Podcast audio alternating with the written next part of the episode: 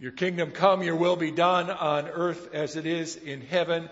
This is the petition of the Lord's Prayer we're considering today. We'll look at Psalm 72. Psalm 72 is our scripture. It's found on page 908. As we prepare to hear God's word, let's pray together. Gracious God, we don't live by bread alone, but by every word that comes from your mouth.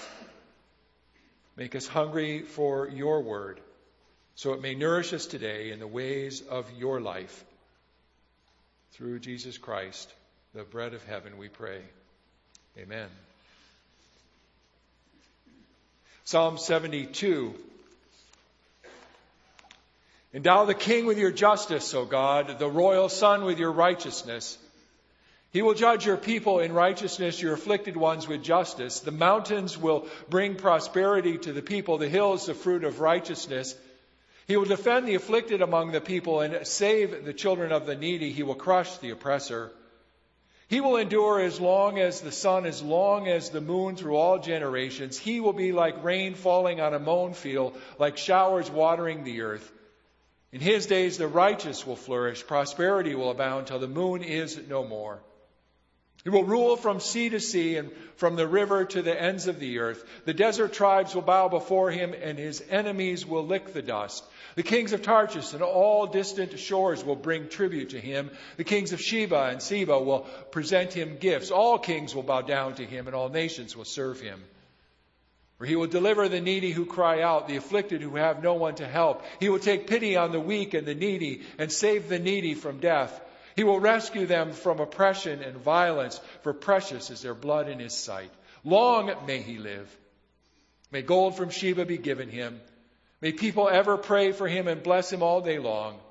Let grain abound throughout the land. On the tops of the hills may it sway. Let its fruit flourish like Lebanon. Let it thrive like the grass of the field. May his name endure forever. May it continue as long as the sun. All nations will be blessed through him, and they will call him blessed. Praise be to the Lord God, the God of Israel, who alone deserves, who alone does marvelous deeds. Praise be to his glorious name forever. May the whole earth be filled with his glory. Amen and amen. Dangerous items carry warning labels, cleaning solutions, gas appliances, power tools. They have a, a warning involved, a warning label placed on them because there's risk that's involved in using them. The Lord's Prayer should have a warning label attached. It's a risky prayer. It could subvert and convert our life. You pray this prayer with any degree of sincerity and watch out. Buckle your seatbelt. You're in for a ride. There is nothing more radical you can do than ask God to bring about the most massive revolution possible. Our Father, your kingdom come, your will be done. Kingdom hopes ran high in Jesus' day. They weren't pie in the sky words to many people. They touched the heart of the disciples longing for God's intervention. Your kingdom come had overtones of the day of the Lord. Many Jews couldn't wait for that day. They longed for God to restore life to the way it's supposed to be. Endow the king with your justice, O God, the royal son with your righteousness. Everybody knew that the day of the Lord would be a day of God's justice, God's righteousness. Now, Hebrew people had a, a, unique view of history. Unlike other cultures and worldviews, the Hebrews saw history was moving to a specific end. Some worldviews saw a life as a series of chance events. You're never sure quite what was going to happen. There was no purposeful beginning, no purposeful end. We just are. Who knows what happens next? Other worldviews see life as an endless repetition of the same cycle spring, summer, fall, winter, birth, life, death, rebirth. The same thing happens over and over. It's kind of like that movie Groundhog Day. But Jewish people had a linear view of time. They understood that human existence had a goal. There was a purpose for life under heaven. The goal and purpose of life is the kingdom of God.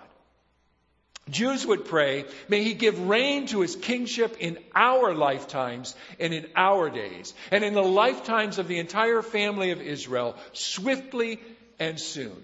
That's the sentiment behind Psalm 72's petition that God endow the king with justice. In the same way, your kingdom come is a prayer for God to act like the king he is and to intervene Basically, Jesus is inviting the disciples to pray that God would rule without rival. This petition is that God would bring on the day of the Lord. Not just in some far off time. Jesus' first sermon in the Gospel of Mark capitalizes on this Jewish expectation. Jesus preaches, the time has come. The kingdom of God is near. Jesus is declaring that the goal of history was upon them. The kingdom of God, whose arrival everyone prayed for, was near. Now, understand what near means. We need to understand what Jesus means by the time has come. Now, there's a couple of ways we can think about time. One kind of time is chronos time. Look at your watch. That's chronos time. Right now it's 10 minutes after 10. Or if you look at our new atomic clock, it's 11 minutes after 10. You will get no more accurate time than that time back there. Set your watches by it because it is the best Chronos time you could get. Chronos is measurable time. It's measured by a watch, a clock, a calendar, a sundial, whatever. But there's another kind of time kairos time. Kairos time's a moment of opportunity. It's a unique moment determined by God. Kairos is a time when hopes and dreams come true. For Christians, Kairos moments can fill any Chronos time because of Jesus. Jesus time, Jesus brings new meaning to each of our hours, each of our days. Any moment of any day can be a kairos moment with Jesus. In fact, if we look at Jesus' ministry, we'll see it's filled with kairos moments. Jesus gives us pictures of the kingdom of God breaking into our hours and days. In Jesus, we see the presence of God's future. Giving sight to the blind is a kairos moment. Multiplying bread and fish to feed a crowd is a kairos moment calming a stormy sea, calling a tax collector to follow Jesus. All of those are kairos moments. Each of these more and more show God's order entering into our time. God's kingdom, something every Jew was longing for, was coming to life on earth. This kingdom hope is what lies behind the Heidelberg Catechism's teaching on this petition. It asks the question what does the second petition mean? And we say together, Your kingdom come means rule us by your word and spirit in such a way that more and more we submit to you. Preserve your church and make it grow. Destroy the devil's work. Destroy every force which revolts against you and every conspiracy against your holy word do this until your kingdom fully comes when you will be all in all. Jesus teaches us to pray, Your kingdom come. He invites us to ask God to hasten the day when all things will be reversed. Not just in some far off future, but hope for His kingdom day to day. Jesus calls us to pray that the way of heaven would be present here on earth. With this petition, we ask God to bring on His new creation now. Bring kairos into our chronos. Bring justice and righteousness into our lives. Right here. Right now. Of course, none of this, none of us can make life like this happen. Only God can. Only God can bring God's new day. That's why we pray, Your will be done. God, only you can do it. So Jesus is teaching us to pray, Father, do your will. Father, do what only you can do. It's a radically different kind of prayer. Usually we pray with our wills in mind. We pray to try and get God on our side. We want somebody healed. So we pray, if it be your will. God, I want this, and if you can see your way clear to grant my wish, that would be really great. Jesus isn't teaching us to pray in this way. Or else we pray as a kind of a last ditch effort where we've exhausted all of our resources, so we might as well pray. God, there's nothing I can do about this, so I'm praying to you. Jesus isn't teaching us to pray like this. Or maybe we realize that what God's will is, but we don't really do it, so we grit our teeth. Have it your way, God. We come in resignation. I don't have any other choice. You might as well have your will be done. That's not Jesus' teaching either.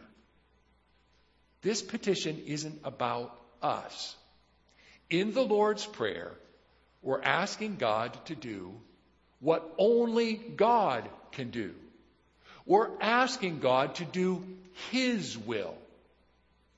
His will in and through us. Again, notice the teaching of the Heidelberg Catechism. What does the third petition mean?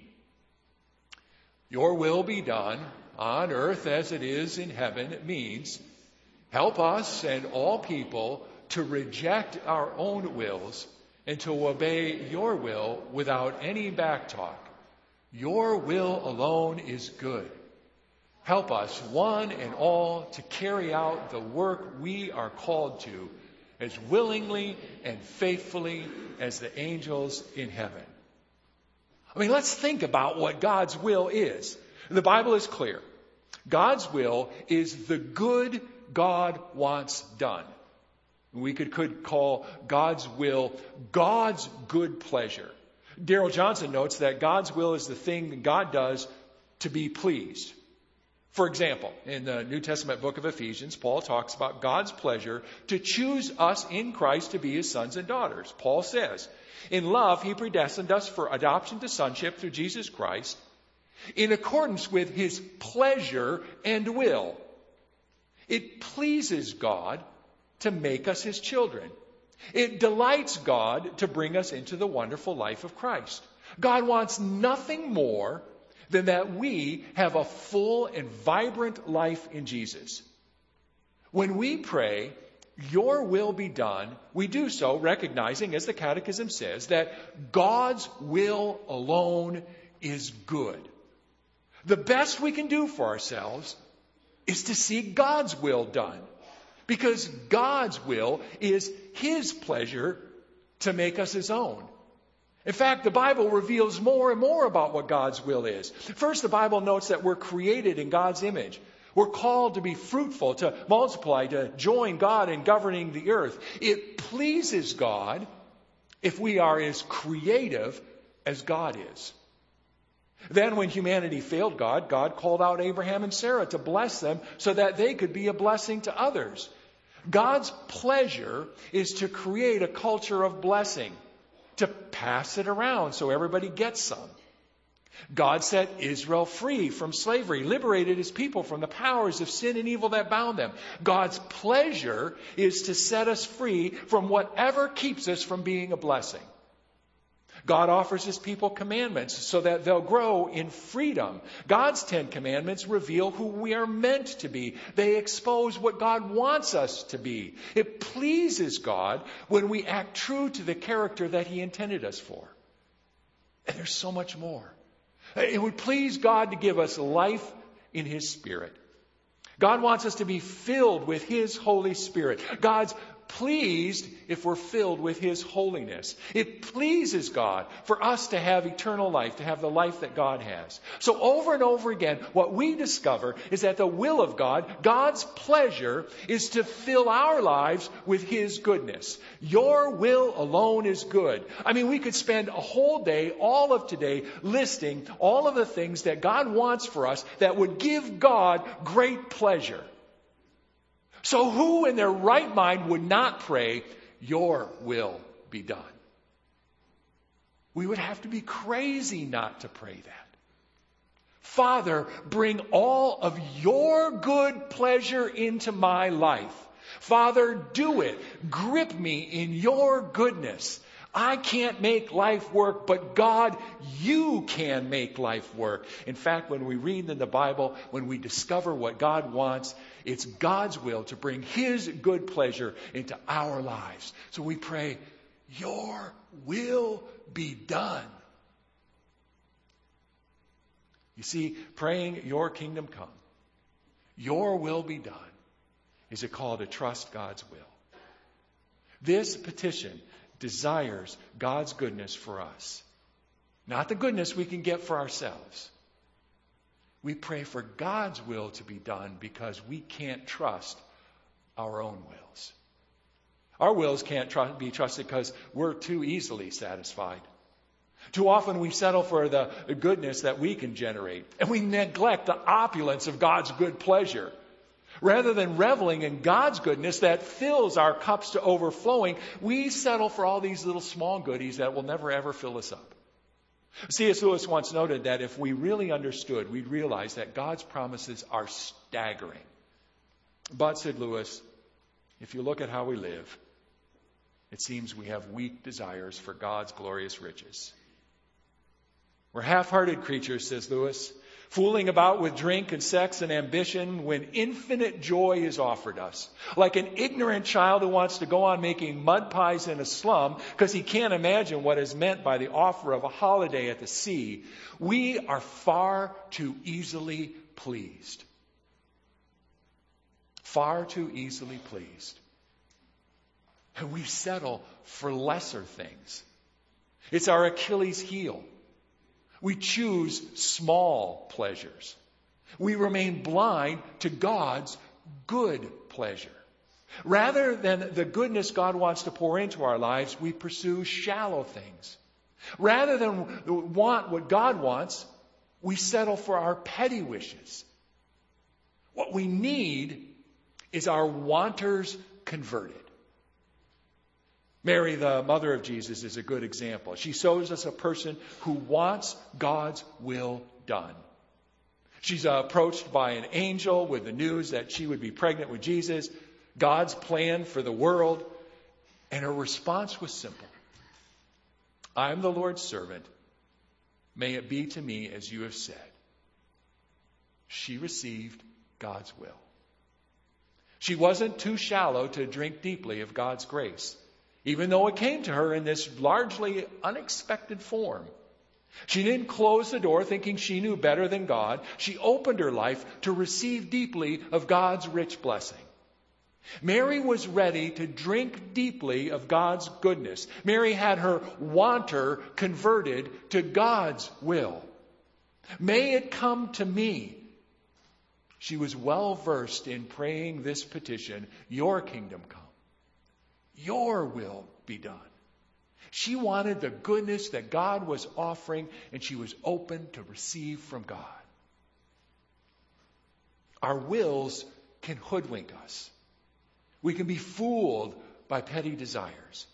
And we miss seeing the goodness of God's will. God's will is to fill us with God's good pleasure. Perhaps there's no better example for us than the cross of Jesus. Through the cross, God brings His good pleasure into our lives.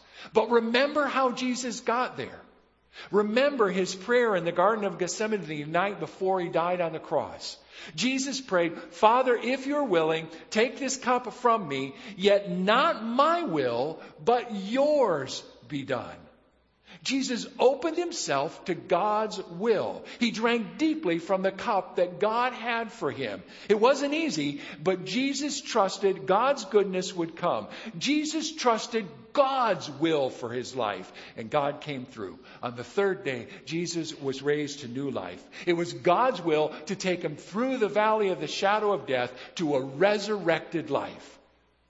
To pray, God's kingdom come, God's will be done, is to trust God. It's to choose for God's will, even if we're facing a cross.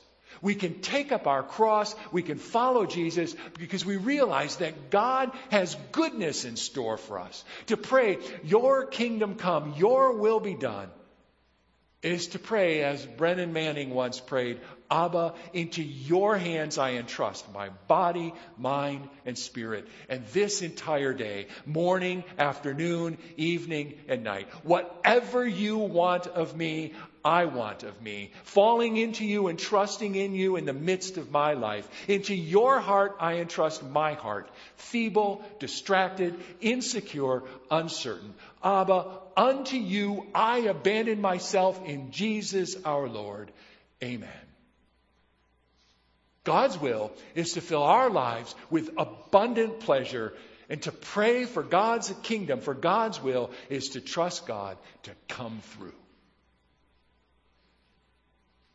There's just one problem. Not every part of life is an experience of God's goodness. See, we face this dilemma. Even though we already know of God's goodness, we don't yet experience God's goodness in every facet of life. You see, to pray these petitions is to pray for a revolution that brings God's already into our not yet. I mean, in many ways, we can already see the presence of God's kingdom, the will of God being done. This past Thursday, the elders heard professions of faith from two of our high school students. It was clear from their lives that God's will was at work in them. Their professions of faith were abundant evidence of God's will at work. But then, in other ways, we bump up against the truth that the kingdom's not yet fully here. I know this in my life. Even though I confess Jesus as my Savior and Lord, there are times I disappoint Him by my impatience, by my pride. When I sound off at my kids, when I complain about other people, when I go on a tirade in traffic, I know that God's kingdom has not yet fully entered my life. As someone once noted, we're concerned about our own silly name, about our own little empire, and our silly little will. I want my day in the sun. I want my ego stroked. I want to build up my kingdom even while I pray for God's kingdom to come. See, the truth is, we live in this in between. Jesus is already here, but not yet fully. His kingdom is already come, but not yet in all its fullness. Jesus is fully here, but not always visible. Jesus is present in your car, at school, in your kitchen, but we don't always have eyes to see him. The kingdom of God can be veiled from our sight. We're waiting for God's kingdom to arrive in fullness. It doesn't express it in this uh, uh, translation of the NIV, but in the newer translation of the NIV, we see it. It becomes may in Psalm 72. May the mountains bring prosperity. May he defend the afflicted. May he rule from sea to sea. May all the kingdoms, kings bow down to him. See, we pray, your kingdom come, your will be done on earth, or as Psalm 72, 19 says, may the whole earth be filled with his glory. We pray that God would be visible to all before that great day of Jesus' return. Before the day when every knee will bow and every tongue confess, we pray that God would reveal himself here and now. Our prayer is, Our Father, unveil all of your royal splendor. Show yourself to us now. Show us your good pleasure. But here's the risk. We want God to show Himself, and it's through us. We need to reject our own wills so that God's kingdom will be visible in our actions. When we pray, Your kingdom come, Your will be done on earth as it is in heaven, we're praying that we would be true to God. It's not a passive petition. It's a petition that calls us to activity for God's sake.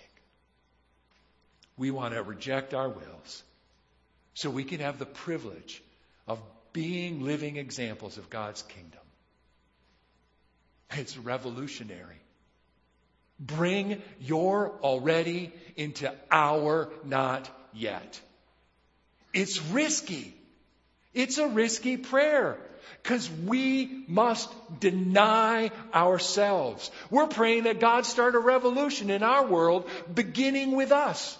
Your kingdom come, your will be done means letting the influence of God's kingdom shape the way we deal with people at school, at work.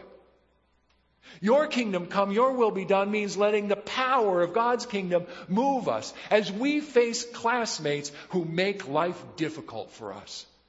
Your kingdom come, your will be done means letting the grace of the kingdom be our clothing when some thoughtless person tries to hurt us. Your kingdom come, your will be done means pursuing good stewardship of our resources so that we will love and respect our neighbor and the creation.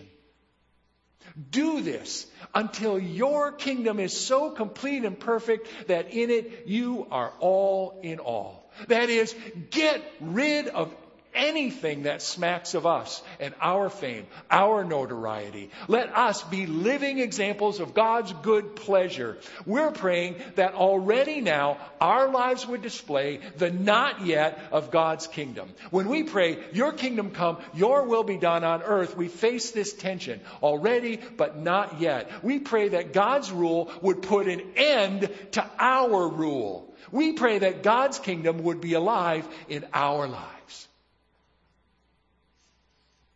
To pray these petitions is to pray for a revolution. They can only be prayed, as someone said, on tiptoe, in anticipation. You say you want a revolution? Just pray this Your kingdom, your will, on earth as in heaven. Father, break through every resistance that I have to your will by your word and spirit. Father, grant your church the courage and strength to follow you. Father, show your rule through us and destroy every part of the devil's work in us. Father, make our church a sign of your new world order. Do this until your kingdom is so complete and perfect that in it you are all in all. Bring it on, Father. It's Kairos time. Bring on your revolution, God. Show the world your goodness. Father, bring your already into our not yet world. Bring it all in your way because only you can do it, God. Your kingdom come. Your will be done on earth as it is in heaven. Amen. Let's pray.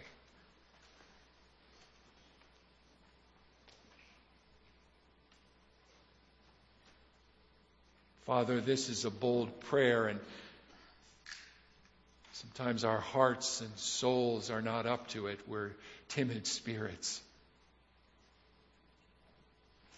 This is a bold prayer that calls for a revolution of life, of our lives, of my life. This is a bold prayer that calls us to lay everything on the line for you. It's risky. It's challenging. It's daunting. But the promise of your goodness, of your good pleasure. Mm. Father, for that we'll pray it. For that we will give up on ourselves and give it all to you. Your kingdom come. Your will be done. Right here. Right now. In this place. In my life. Here on earth. As it is in heaven. Amen.